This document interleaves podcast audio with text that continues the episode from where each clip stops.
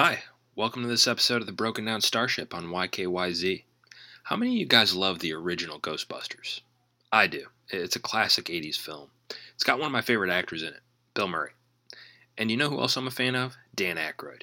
He's actually in another of my favorite 80s films, Spies Like Us, with Chevy Chase. It's a fairly bad movie, but it's bad in a good way. He was also in Blues Brothers, of course. But did you guys know that Dan Aykroyd is a huge believer in UFOs? Not only does he believe in them, he claims to have seen UFOs and also to have seen the famous Men in Black. Now, for those unaware, the Men in Black are a supposed secret government organization that shows up whenever UFOs have been spotted. They've been known to intimidate witnesses and just be overall scary. But Aykroyd claims to have seen them. Uh, he was shooting a show on UFOs for the Sci Fi Channel, and one day after filming, Aykroyd stepped outside for a cigarette and he got a phone call.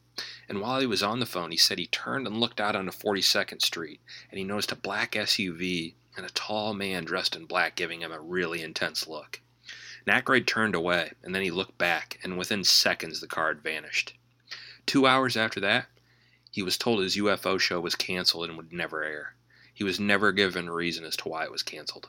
Now, this could all be coincidence, certainly, but it's still kind of a fun, creepy story I bet you didn't know about Dan Aykroyd. And thanks for tuning in.